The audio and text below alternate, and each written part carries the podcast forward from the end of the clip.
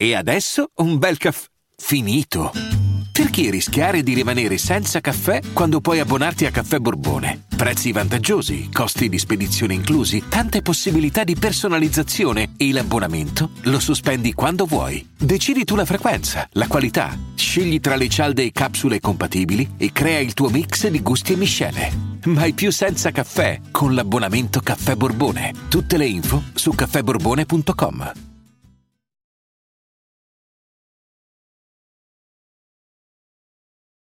Nel tennis è buona norma non trarre conclusioni generali dal particolare da ciò che accade nella singola giornata. Allo stesso tempo però è vero anche che nel tennis non tutti i tornei, non tutte le partite e non tutte le eventuali sconfitte o vittorie sono uguali. In quest'ottica la sconfitta di ieri di Yannick Sinner in un torneo importantissimo con un avversario estremamente bravo ma allo stesso tempo in teoria abbordabile e con un tabellone che si stava mettendo al meglio è sicuramente una sconfitta pesante, però l'entità, le proporzioni e le valutazioni definitive si potranno fare solo dopo aver visto l'eventuale rimbalzo di Sinner, il rendimento e le prestazioni che sarà in grado di offrire in quello che ormai sarà l'inizio della stagione sull'erba. Di tutto questo, di una giornata non particolarmente buona per i tennisti italiani, ma comunque interessante, si parlerà nel nuovo episodio di Slice. Net, single service. 15 love. La partita di ieri sul Suzanne Langland contro Daniel Tartmeier di Yannick Sinner è iniziata fin dalle prime battute in maniera non ottimale. Si vedeva qualcosa di non perfettamente a posto per il giocatore altoatesino dal punto di vista tecnico e dell'approccio e della tranquillità dell'approccio. E in definitiva sono state cinque ore paragonabili a un tuffo nel passato, a un paio d'anni fa, eh, con tutte quelle deficienze che sembravano essere in un certo senso superate, invece che sono riemerse, si sono tutte riunite in un'unica partita le difficoltà e l'impaccio nei pressi della rete che si è presentato più volte anche in momenti molto importanti della partita, i problemi e una certa incapacità nel, nel trovare angolo, nel riuscire ad aprire angolo contro determinati tipi di avversari in maniera funzionale e quindi il ritrovarsi a giocare spesso un pochino troppo centrale, troppo corto, senza molte idee di movimento della palla all'interno dello scambio. Una prima di servizio che a un certo punto della partita è iniziata a entrare estremamente poco e delle difficoltà apparenti dal punto di vista fisico emerse verso la fine del quarto set. Tutto questo, unito alla prestazione di buonissimo livello del suo avversario, di Daniel Taltmeier, con quella sua palla carica e alta, queste sue geometrie insospettabili, soprattutto nella capacità di accelerare improvvisamente con il rovescio lungo linea mentre si è sulla diagonale di rovescio, insomma hanno creato una sorta di tempesta perfetta dal punto di vista tecnico e situazionale per Sinner, ehm, dalla quale l'Alto Atesino ha cercato, e questo è il segnale positivo della partita di ieri, ha cercato in ogni modo di uscire, eh, ha cercato fino in fondo di lottare per una vittoria di quelle, di quelle sporche, è stato particolarmente sfortunato anche in, un, in una situazione, ci ricordiamo, quel match point con uno smash al rimbalzo giocato in maniera timida e un passante aiutato, aiutatissimo dal nastro da parte di Altmaier ad annullarlo, è stato anche fortunato in una situazione molto simile successivamente, anche se non decisiva. Insomma, tutto questo ha creato un quadro eh, da cui Sinner è uscito sconfitto e sconfitto in modo pesante. Come dicevo nell'introduzione, importantissimo sarà, sarà vedere il rimbalzo di Sinner eh, da questa partita, la capacità di reazione che avrà nelle settimane successive dal punto di vista eh, psicologico, ma anche proprio di rendimento in campo, perché eh, nel tennis, come dicevo poco fa, eh, bisogna cercare sempre di rimanere freddi e guardare il proprio rendimento, il proprio gioco con, con una prospettiva che racchiuda non una singola giornata, ma più settimane se non mesi addirittura. Vedremo se sarà capace Sinner di fare questo e come lo farà, è sicuramente molto interessante vedere la sua reazione perché in passato alcune di queste sconfitte molto impattanti dal punto di vista emotivo eh, l'hanno fatto reagire in modo forte anche dal punto di vista delle decisioni prese rispetto al suo metodo complessivo di lavoro legato al tennis. Non credo che sarà questo il caso, eh, appunto con un occhio, con una visione un pochino ampia su quanto sta accadendo nelle ultime settimane, Sinner probabilmente eh, capirà che non è tutto da buttare, Certamente eh, ci sono delle cose su cui i progressi fanno difficoltà ad emergere, soprattutto nelle giornate storte. E quando si, si, cerca di progredire e si progredisce anche su aspetti poco naturali, poco istintivi del gioco, tutto è un po' più lento e macchinoso e soprattutto tu, tutto un po' può saltare per aria nelle giornate storte. Sinner deve trovare il modo di, di risultare efficace con più strumenti tecnici a disposizione nei momenti in cui le cose non vanno al meglio per, per svari motivi. Ieri non è accaduto, questo però non vuol dire che non sia in grado di farlo in nessuna occasione. Come accennavo nell'introduzione, la giornata complessiva per i tennisti italiani è stata sostanzialmente negativa, ovviamente con delle sfumature ed eccezioni eh, presenti. Andrea Vavassori ha mancato indubbiamente un'occasione contro Gennaro Olivieri, questo piccolo argentino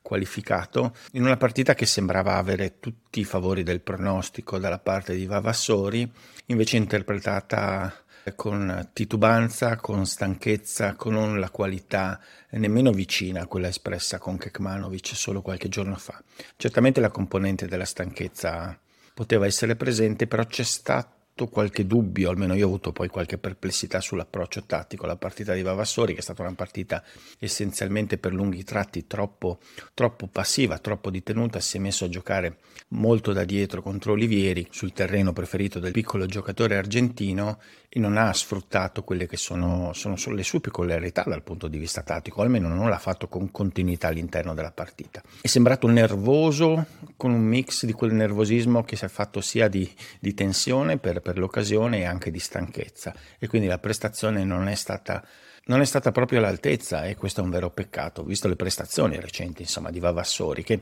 che, in generale però dal mio punto di vista, questa è un, un'impressione personale, probabilmente nella sua carriera da singolarista, nel suo approccio al tennis da singolarista, forse dovrebbe sfruttare in maniera più decisa quello di particolare che ha il suo gioco e una delle cose che rende appunto peculiare il tennis di Vavassori è la capacità anche di venire avanti molto spesso, di giocare estremamente bene al volo, di attaccare in controtempo, di, di offrire una partita molto diversa rispetto alle altre ai suoi avversari e questo ieri non è avvenuto. Diversa invece in senso positivo l'impressione lasciata dalla sconfitta di Giulio Zeppieri contro Casper Rudd. Ovviamente si trattava di una partita con delle aspettative completamente diverse, con un avversario di spessore molto maggiore, quindi di, di una minor occasione presente, quindi da cui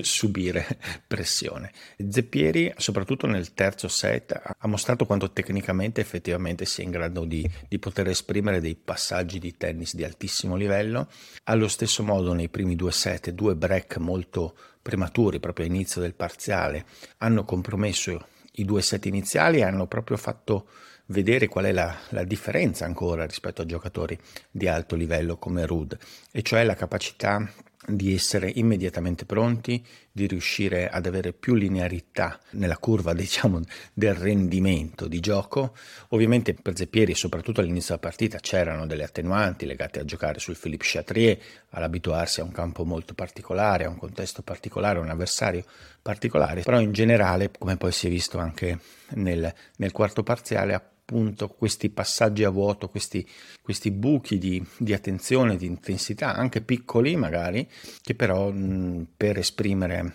effettivamente poi un risultato di grande livello su un certo tipo di palcoscenico con un certo tipo di avversario non sono, non sono ammissibili. Un aspetto però decisamente positivo che emerge da questo Roland Garros di Zeppieri è, certa, è un certo progresso dal punto di vista atletico complessivo, anche se è vero che ieri proprio nel finale di partita un crampetto gli ha, gli ha precluso il tentativo di, di, portare al tiebreak anche il quarto set e chissà poi cosa, eh, però in generale Zeppieri sembra che stia facendo dei progressi da questo punto di vista, sembra più attivo, più mobile, sembra una condizione fisica diversa e questo secondo me dal punto di vista puramente tecnico è un elemento per lui assolutamente imprescindibile. Il braccio c'è, i colpi ci sono, il dritto sta crescendo continuamente ed è un'arma ormai con cui fare la differenza anche rispetto a Ruda all'interno degli scambi. C'è la necessità di usare come filo adesso per unire tutto, un'attitudine dal punto di vista mentale, una continuità di intensità all'interno della partita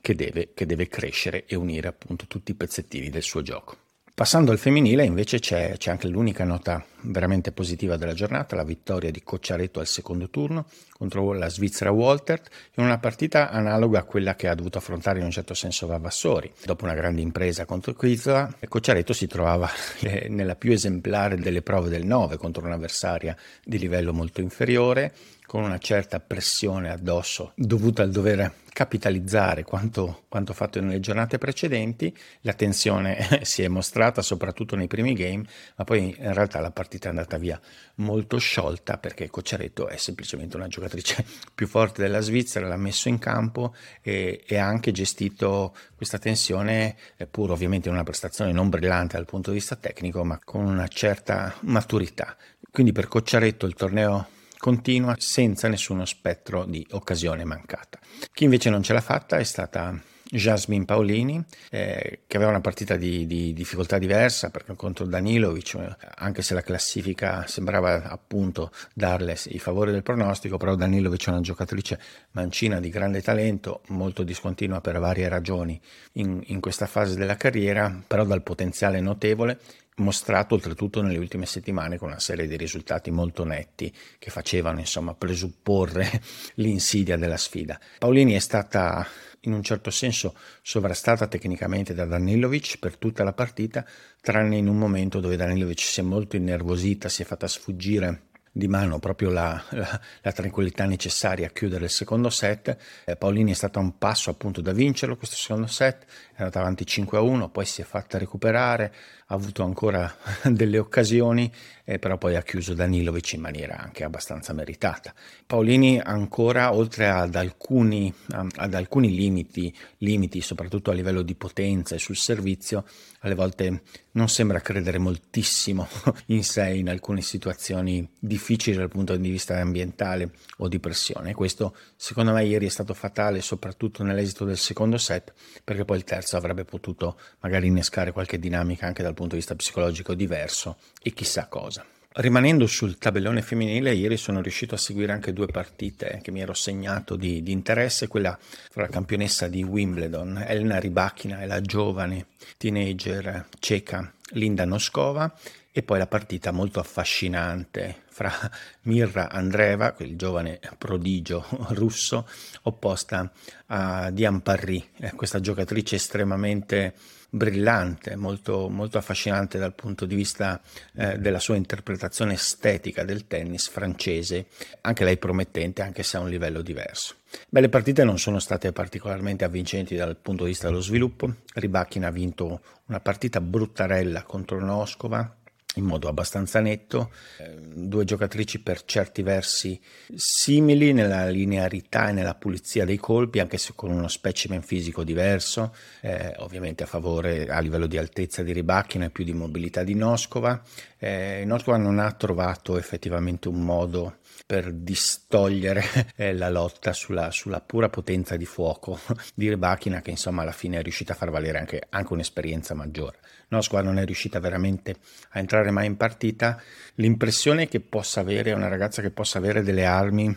per produrre anche delle variazioni all'interno della pulizia generale del suo gioco. Mi sembra avere molte armi potenziali per, per, appunto, per fare questo, ha un buon servizio, sa giocare la palla corta, sa, sa anche giocare delle geometrie interessanti, eh, ha un bellissimo rovescio a due mani, eh, ieri non è, non è, riuscita effettivamente però a impensierire Ribacchina, c'è una differenza anche di età considerevole, vedremo quali saranno gli sviluppi successivi. Per quanto riguarda invece Andreva, Mirra Andreva, la più piccolina dell'Andreva, eh, ha vinto con un'altra volta con un piglio assoluto una partita non facile, soprattutto dal punto di vista del, dell'ambiente in cui si giocava, ovviamente completamente a favore della francese Parry e anche dal punto di vista tecnico perché Parry è una giocatrice comunque particolare perché ha, perché ha lo slice, perché sa venire avanti, è una giocatrice che può offrire eh, una situazione un po' peculiare dal punto di vista tecnico e tattico, ma Andreva con la sua solita ormai quasi si può dire pazzesco per una sedicenne, con la sua solita intelligenza naturale, tattica e geometrica, non ha avuto nessun problema. Andreva sembra speciale, almeno fino adesso in queste prime apparizioni sul tour, proprio questo, per questa istintiva brillantezza nella lettura delle situazioni tattiche eh, e di gioco. Cioè sembra veramente vedere delle geometrie che altre tenniste non vedono, in modo anche molto semplice. Il suo gioco non è appariscente, non sembra fare niente di, di particolare, però in realtà spesso gioca la pallina giusta nel punto giusto, nel momento giusto, è anche molto a posto tecnicamente sotto vari, vari aspetti e, e, sembra avere, questo soprattutto da, dall'attitudine in campo, ma anche dalla dichiarazione fuori dal campo, sembra avere eh, un temperamento per adesso estremamente positivo al gioco. Sarà interessante la prossima partita, giocherà contro Coco Goff, non domani ma dopodomani, perché Coco Goff rappresenta una sorta di precedente sul circuito, una giocatrice emersa giovanissima che però in realtà in quest'ultimo anno diciamo, sta facendo un po' fatica a fare l'ultimo passaggio per entrare veramente nell'elite, nell'elite più elite del tennis mondiale femminile, per dei limiti tecnici sicuramente che non è ancora riuscita a risolvere, chissà mai si risolverà. E Andreva sembra su una strada leggermente diversa perché sembrano esserci dei fondamenti tecnici più solidi. E, e quindi sarà una partita interessante da vedere anche per il rapporto psicologico tra le due. Quindi dopodomani già segnatevi una partita super interessante da vedere. Net, single service.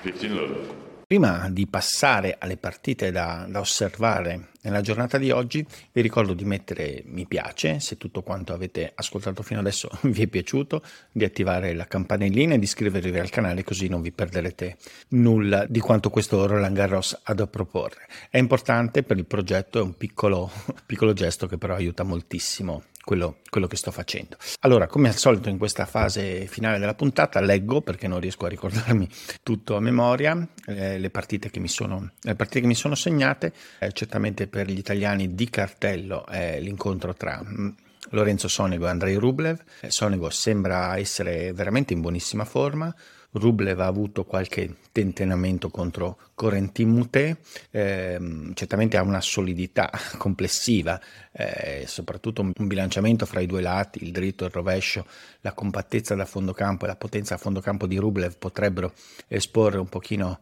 eh, dei problemi appunto in questo senso invece da parte di Sonego, a mio avviso potrebbe essere determinante l'intensità agonistica che riesce Sonego ad aggiungere a una qualità del gioco che in questo momento è molto alta eh, per portare Rublev magari in una situazione di lotta dove, dove magari ogni tanto torna ad emergere un po' di instabilità che può creargli qualche, qualche scherzo. Ugualmente interessante la partita fra Musetti e Norri, Musetti sta dando dei segnali decisamente positivi, sta giocando estremamente bene, sembra a suo agio e sembra soprattutto a fuoco. Norri è un avversario che insomma eh, tutti sanno insomma, essere estremamente ostico e tenace eh, e quindi difficile per, per Musetti non tanto dal punto di vista tecnico, un aspetto secondo me in cui Musetti può veramente fare fare male a Norri, eh, perché gli può togliere il ritmo, lo può sorprendere di continuo, non con la pura potenza tramite la quale è difficile sfondare Norri, ma appunto tramite l'abilità di, di, metterlo nelle condizioni peggiori di posizione in campo. Musetti secondo me questo può farlo benissimo,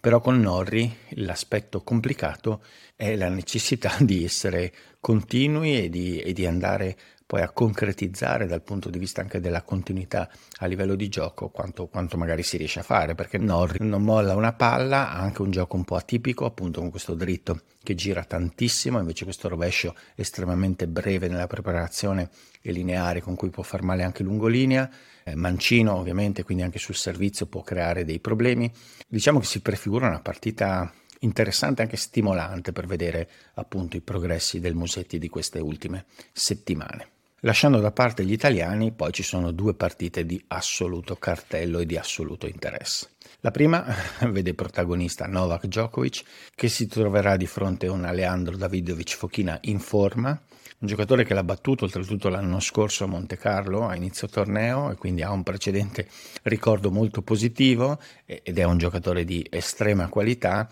e che potrebbe dare decisamente fastidio a uno Djokovic che non è ancora apparso al 100%, anzi ancora abbastanza lontano da, dalla sua mm, forma ottimale. L'altra partita di cartello è ovviamente quella fra Carlos Alcaraz e Denis Shapovalov. A vedere il rendimento degli ultimi mesi, insomma, uno direbbe vabbè, ma insomma Alcaraz nettamente favorito, ovviamente lo è nettamente favorito, assolutamente, eh, però certamente Shapovalov un po' per sue caratteristiche specifiche dal punto di vista tecnico, un po' per i segnali delle ultime due partite, se saprà riuscire a mantenere quell'ordine che ha mostrato appunto di, nelle ultime uscite, quell'ordine di gioco, quella pazienza che riesce poi a far incanalare quel suo incredibile talento all'interno dei binari giusti, potrebbe creare qualche, qualche grosso fastidio anche a Alcaraz perché, perché il picco di rendimento, il potenziale per stare insomma, dalle parti di, di Alcaraz potrebbe addirittura esserci. Insomma,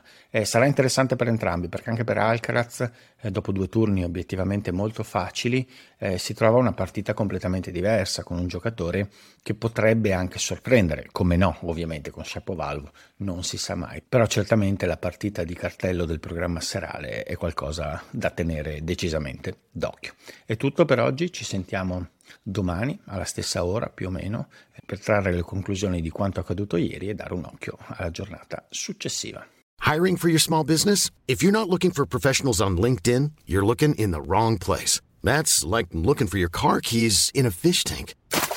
LinkedIn helps you hire professionals you can't find anywhere else, even those who aren't actively searching for a new job but might be open to the perfect role. In a given month, over 70% of LinkedIn users don't even visit other leading job sites. So start looking in the right place. With LinkedIn, you can hire professionals like a professional. Post your free job on linkedin.com slash people today.